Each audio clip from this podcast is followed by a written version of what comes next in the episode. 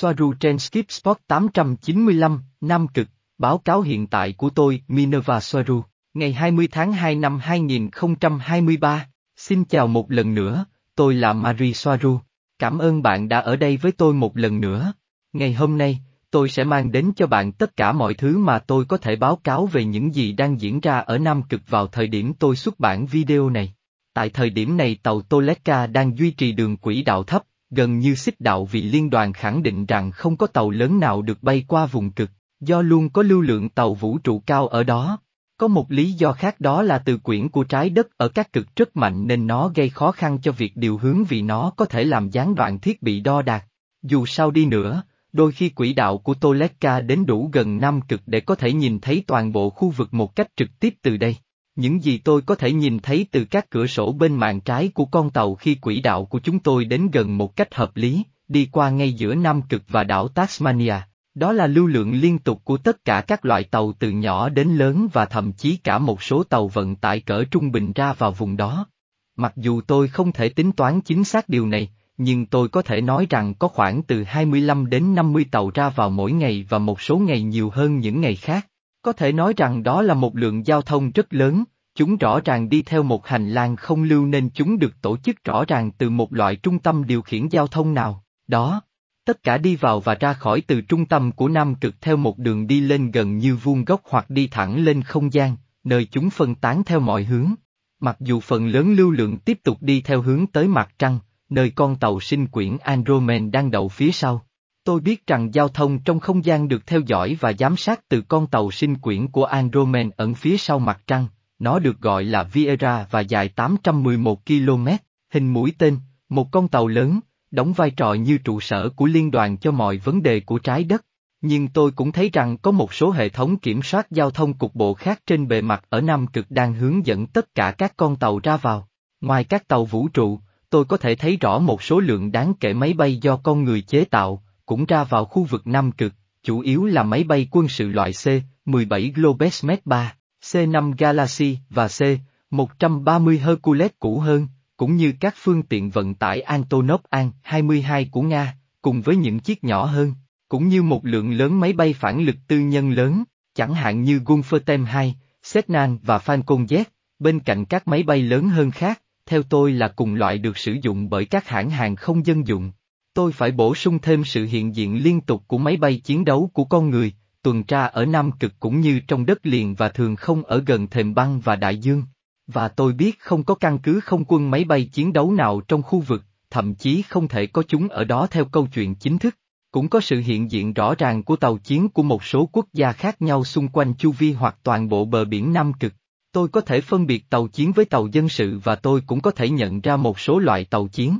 nhưng tôi vẫn không thể nhận ra tất cả. Hầu hết chúng đều đến từ Hoa Kỳ, Anh, Nga, Trung Quốc, Úc, Chile và Argentina và họ có vẻ như rất hợp nhau từ đây, vì tôi có thể thấy các tàu chiến của Trung Quốc, Nga, Hoa Kỳ và Anh di chuyển song song với nhau và khá gần gũi, hợp tác rõ ràng. Tôi biết Nam Cực được cho là một khu vực hoặc khu vực phi quân sự, nhưng từ đây tôi thấy khá rõ ràng rằng đó là một trong những khu vực quân sự hóa cao nhất trên trái đất, nếu không muốn nói là cao nhất cho đến nay.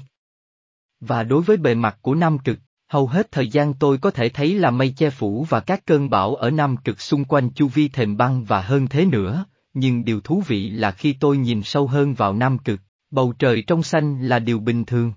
Mặc dù tôi vẫn đang quan sát từ cách xa hàng nghìn km, nhưng tôi có thể nói rõ ràng rằng có một cấu trúc giống như bức tường lớn nằm sâu trong đất liền, bởi vì tôi có thể nhìn thấy đường kẻ nhân tạo rõ ràng, giống như một rào cản không cho ai đi vào phía bên kia trung tâm, từ bề mặt. Đường hoặc bức tường đó bao quanh trung tâm cách xa vài nghìn km và nó có hình tròn gần như hoàn hảo. Chiều cao của nó ít nhất phải là 100 mét và nhìn bằng mắt thường cũng như bằng kính viễn vọng truyền thống, từ đây nhìn xuống, tôi có thể thấy rằng ở khu vực hướng về trung tâm hoặc gần trung tâm Nam Cực, có một vùng đất rất rộng không có băng và có một phần rõ ràng là thảm thực vật xanh ở đó. Tính toán tốt nhất của tôi là mảng xanh không có băng, ít nhất phải có kích thước bằng nước Anh và tại trung tâm của nó phải có hốc chính, lối vào, dẫn vào bên trong lòng đất. Từ đây tôi không thể nhìn thấy hầu hết bất kỳ chi tiết nào, tất cả những gì tôi có thể nhận ra là nó chủ yếu là màu xanh lá cây với một số mảng màu nâu. Đó là tất cả những gì tôi có thể nhìn thấy trực tiếp từ đây.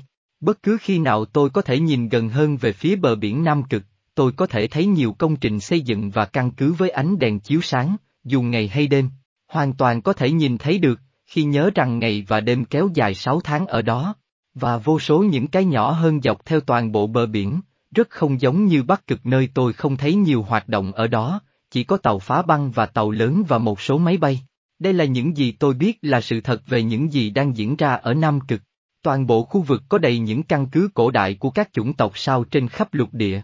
Một số hoạt động nhưng hầu hết bị bỏ hoang và tôi được cho biết rằng khu vực này đã được sử dụng làm khu vực kiểm soát của liên đoàn trên trái đất, ít nhất là kể từ thời điểm xảy ra trận đại hồng thủy gần đây nhất, xảy ra khi nước từ hành tinh Tiamat, tràn ngập trái đất, cách đây khoảng 12.500 năm trước, đó cũng là khoảng thời gian diễn ra sự dịch chuyển vùng cực gần đây nhất. Khu vực này được liên đoàn chọn vì đặc tính không thể tiếp cận của nó, vì bất kỳ người bình thường nào cũng sẽ rất khó tiếp cận, dù có hay không có công nghệ mặt đất truyền thống hoặc chính thức. Gần như tất cả các chủng tộc không phải con người ở Nam Cực đều có căn cứ, thành phố và căn cứ dưới lòng đất, nhiều chủng tộc có căn cứ ít nhất có một phần lộ ra trên bề mặt. Hầu hết các căn cứ đó là nơi sinh sống của nhiều chủng tộc, theo cách hợp tác hỗn hợp giống như những gì xảy ra trên tàu sinh quyển Andromen Viera, nằm ở phía sau mặt trăng và không thuộc về một chủng tộc cụ thể nào. Tuy nhiên, những chủng tộc thường thấy ở đó là Andromedan, Arturian của nhánh Dysonland, Syrian, Race với số lượng lớn, chủ yếu là Tan Race cũng là Maiter hoặc Tan Oai, trong số một số nền văn hóa sao Lyrian khác mà tôi không được phép đề cập đến và nhiều người ngoài hành tinh nhất trên trái đất, Centauri hoặc Anfraten. Theo thông tin của tôi, không có đội chính thức nào liên quan đến các chủng tộc Pleiadian làm việc ở đó một cách chính thức, có lẽ có thể có một số nhóm Pleiadian bị cô lập ở đó, nhưng họ không hoặc sẽ không làm việc với tư cách đại diện chính thức cho các chủng tộc và nền văn hóa của họ. Các chủng tộc sao khác vắng mặt ở đây, điều đáng nói là các nhóm chủng tộc mèo như Uma, các nhóm bò sát chính thức được liên đoàn công nhận. Mặc dù người ta biết rằng có nhiều nền văn hóa bò sát trên trái đất, làm việc ở đó, ở Nam Cực, hợp tác với các chính phủ của con người trên bề mặt trái đất, đó là những chủng tộc bò sát cũng gọi trái đất là nhà của họ. Các căn cứ ở Nam Cực do liên đoàn điều hành, lớn đến mức chúng là những thành phố hoàn chỉnh, chủ yếu nằm dưới lòng đất và chúng cũng được kết nối với vô số căn cứ quân sự và thành phố sâu dưới lòng đất khác trên khắp trái đất, bằng cách sử dụng tàu từ trường tốc độ cao và điều đó giải thích tại sao có quá nhiều lưu lượng truy cập, đến và đi từ đó mọi lúc. Những người không phải con người, thuộc bất kỳ chủng tộc sao nào, chủ yếu vào trái đất bằng cách sử dụng nam cực và sau đó từ đó họ di chuyển bên dưới lòng đất trên các chuyến tàu cao tốc đến các điểm đến cuối cùng trên khắp trái đất. Các điểm đến cuối cùng nhiều lần là nằm bên dưới các thành phố lớn của con người trên bề mặt, và đó là nơi diễn ra tất cả sự phối hợp giữa chính phủ địa phương, giữa liên đoàn và chính phủ loài người, đó là nơi họ gặp nhau khá thường xuyên, ít nhất mỗi tháng một lần, để lập kế hoạch và nhận mệnh lệnh, cách họ điều hành xã hội loài người trên trái đất. Căn cứ ở Nam Cực là trung tâm điều khiển chính và trung tâm quyền lực thực sự trên trái đất và từ đó tất cả các chính phủ và hội kín nhận mệnh lệnh của họ. Đây là lý do tại sao nhiều chính trị gia cấp bù nhìn chính thức, đã được báo cáo là đã đến Nam Cực, mặc dù điều này hầu như được giữ bí mật với dân chúng. Có lẽ họ chỉ làm rò rỉ một số thông tin này vì nhu cầu và xu hướng của ca bang là cung cấp cho mọi người một thông báo. Vì vậy nếu dân số chung của trái đất không làm gì với chương trình nghị sự của họ, thì nghiệp sẽ chống lại họ chứ không phải chống lại ca bang và các hội kín của nó. Ý nghĩa của nghiệp ở đây là ca bang có xu hướng nói ra kế hoạch của họ cho người dân biết, kiểu như bạn đưa rượu độc cho người khác và nói với họ rằng rượu có độc, họ vẫn uống thì đó là lỗi của họ. Từ quan điểm của ca bang, họ xem đó là cách họ có bị vướng vào nghiệp.